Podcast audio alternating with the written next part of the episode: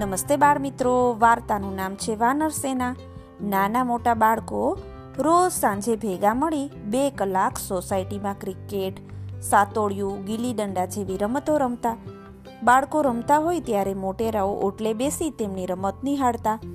આ ક્રમ વર્ષોથી ચાલ્યો આવતો હતો. પણ જ્યારથી સોસાયટીમાં નવા મકાન માલિક રહેવા આવ્યા હતા, ત્યારથી આ ક્રમ તૂટી ગયો હતો. નવા મકાન માલિક બહુ જ વિચિત્ર સ્વભાવના હતા. રમતા રમતા એમના ઓટલા પર બોલ કે ગીલી જાય તો એઓ લઈ લેતા અને પાછો ના આપતા. બાળકો રમે એટલે બોલે અને બૂમો પણ પાડે. બાળકો સહેજ મોટેથી બોલે તો તેઓ ચીડાય અને બાળકો પર પાણી નાખતા. ઘણીવાર તો બાળકો સાથે લડી પણ લેતા. આખી સોસાયટી એમના વ્યવહારથી કંટાળી ગઈ હતી. પણ એ લોકો બહુ જ જબરા હતા. એકવાર ઉત્તરાયણને દિવસે બાળકોએ બહુ બૂમો પાડી, તો તેમને પોલીસ જ બોલાવી લીધી. પોલીસે ઉત્તરાયણને દિવસે બધા બાળકોને અગાસીમાંથી ઉતારી એક ઘરમાં ત્રણ કલાક બેસાડી રાખ્યા હતા. એ દિવસથી કોઈ એમની સામે બોલવાની હિંમત ના કરે. ઘણીવાર એ લોકો છાની મીટિંગો કરી, નવા પાડોશીને સીધા કેવી રીતે કરવાને, એના માટે જાત જાતની તરકીબો વિચારતા. પણ કશું જ થઈ ન શકતું. નવા પાડોશીના ડરે સોસાયટીમાં રમવાનું લગભગ બંધ થઈ ગયું હતું.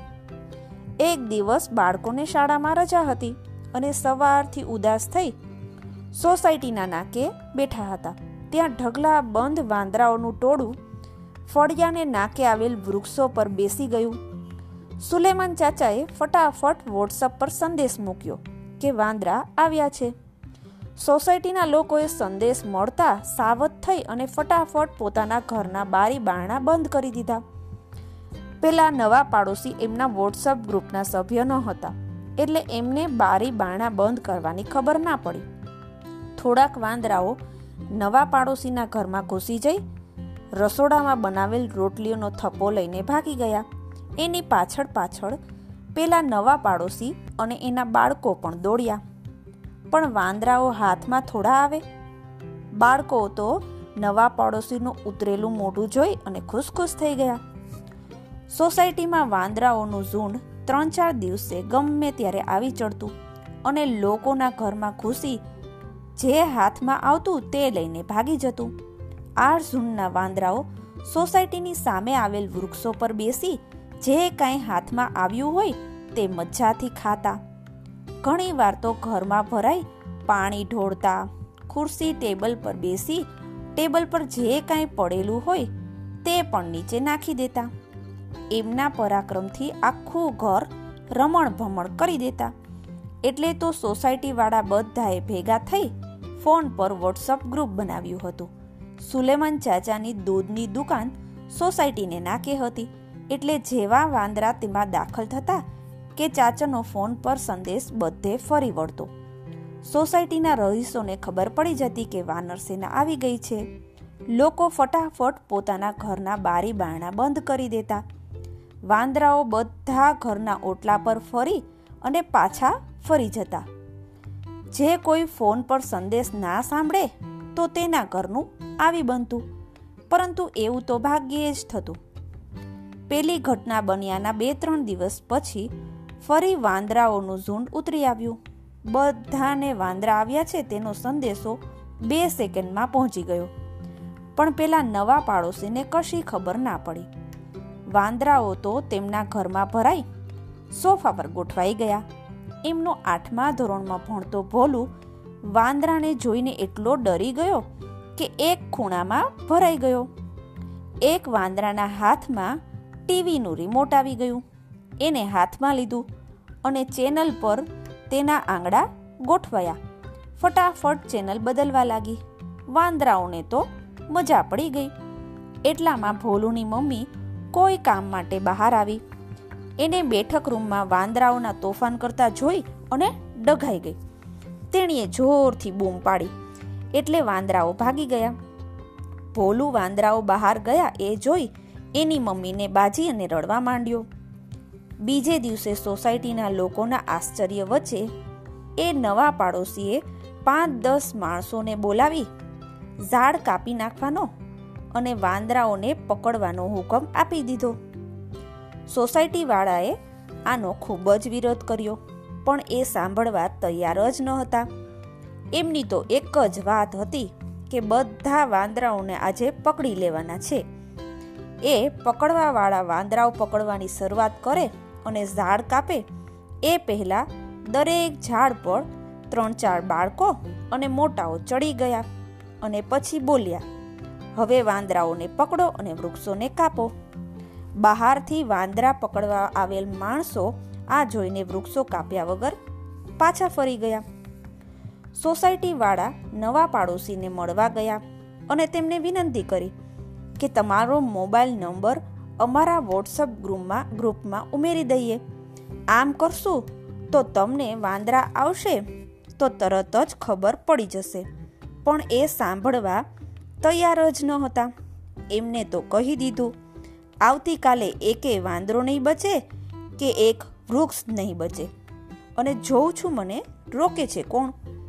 આવતીકાલે જો કોઈ વચ્ચે પડશે ને, તો હું તેની સામે ગુનો નોંધી જેલમાં પુરાવી દઈશ. બીજે દિવસે પેલા નવા પાડોશી જેવા માણસો લઈ વાંદરાઓને પકડવા અને વૃક્ષો કાપવા પહોંચ્યા, તો બહારનું દ્રશ્ય જોઈ અને અવાચક થઈ ગયા. આખી સોસાયટીના લોકો નાના નાના ઝુંડમાં વેચાઈ, ઝાડને વીટડાઈ વળ્યા હતા. નાના મોટા વડીલો થઈ અને પાંચસો લોકો હતા. પેલા વાંદરા પકડવા વાળા માણસો તો આ જોઈ અને ઊભી પૂછડીએ ભાગ્યા. આ સમાચાર ટીવીવાળા અને સમાચારવાળા સુધી પહોંચી ગયા. એ લોકો ત્યાં હાજર થઈ ગયા.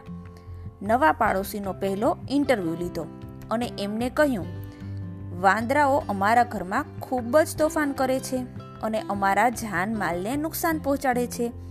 અમારો દીકરો વાંદરાના ડરથી માંદો પડી ગયો છે. અમે વાંદરાઓના ઉપદ્રવથી થાકી ગયા છીએ. અમને આ વિસ્તારમાં વાંદરાઓ ના જોઈએ. સોસાયટીના લોકોએ છાપાવાળા તથા ટીવીવાળાને કહ્યું કે તમે અમારી સોસાયટીમાં ચાલો. ત્યાં જઈને શાંતિથી વાત કરીએ. આ લોકો તો સોસાયટીમાં દાખલ થતા ખુશ થઈ ગયા. આખી સોસાયટી લીલી છમ વૃક્ષોથી ઘેરાયેલ હતી. રસ્તો ડામરનો બનેલો અને રસ્તાની આજુબાજુ થોડીક માટીનો રસ્તો હતો. તેમાં ઘાસ ઉગેલું હતું. દરેકના ઘેર ચકલીના અને અન્ય પક્ષીઓના માળા બાંધવા માટે માટીના વાસણો અને લાકડાની પેટીઓ લટકતી હતી. કેટલીક પેટીઓમાંથી માળાની ઘાસ કે પીછા બહાર લટકતા જોવાતા હતા. અરે, તમારી સોસાયટી તો અદ્ભુત છે. કોઈ ટીવીવાળા ભાઈ બોલ્યા અમારી સોસાયટી માટે અમને ગર્વ છે, સુલેમાન ચાચાએ કહ્યું. તમે ક્યાં અમારી સોસાયટીમાં રહો છો તો તમે વચ્ચે બોલો છો. પેલા નવા પાડોશીએ ગુસ્સે થઈને કહ્યું, અરે, એ તો અમારા ચાચા છે, એ અમારા ઘરોની દેખરેખ રાખે છે. અમારા ઘરની ચાવીઓ પણ અમે એમની પાસે જ રાખીએ છીએ. અમારા બાળકો પણ તેમની દુકાનમાંથી લાવેલ દૂધ પીને મોટા થયા છે. એટલું જ નહીં, આજે પણ આખી સોસાયટીને એ દૂધ પૂરું પાડે છે. મહેરબાની કરી તમે એમનું અપમાન ના કરશો. સોસાયટીના એક ભાઈએ વિનંતીના સુરે કહ્યું, તમને બધાને તો નાની નાની વાતોમાં વાંધો જ પડે છે. પેલા નવા પાડોશીએ અકળાઈને કહ્યું, મારે તમને એક વાત કહેવી છે. તમે શાંતિથી સાંભળશો. હું વાત પૂરી ના કરું ત્યાં સુધી તમે વચ્ચે એક અક્ષર પણ ના બોલશો. એક વડીલ માસીએ નમ્રતાથી કહ્યું અને ફરી બોલવાની શરૂઆત કરી. આ સોસાયટી બંધાઈને એ પહેલાં અહીંયા બહુ જ વૃક્ષો ઉગેલા હતા. આ વૃક્ષો બહુ વર્ષોથી ઉભેલા હતા.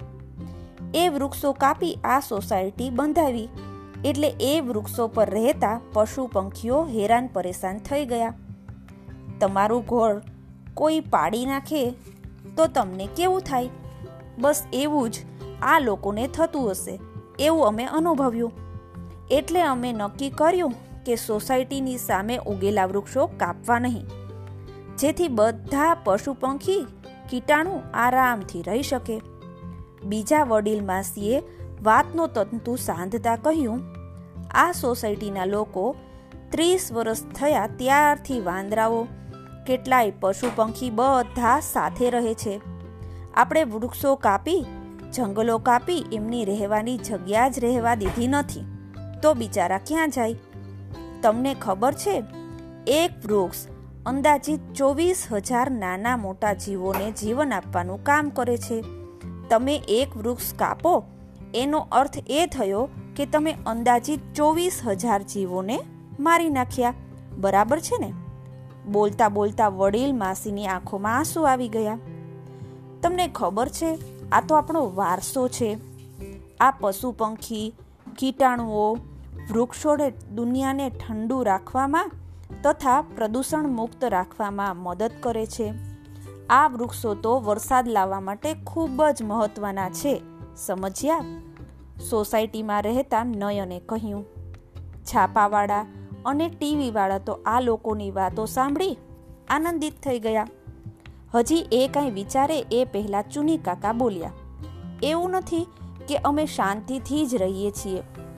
ઘણીવાર અમારી સોસાયટીમાં મોટા લોકો ઝઘડે છે, તો ઘણીવાર નાના પણ લડે છે, પણ અમે લડાઈને ગાંઠી બાંધી બેસી રહેતા નથી.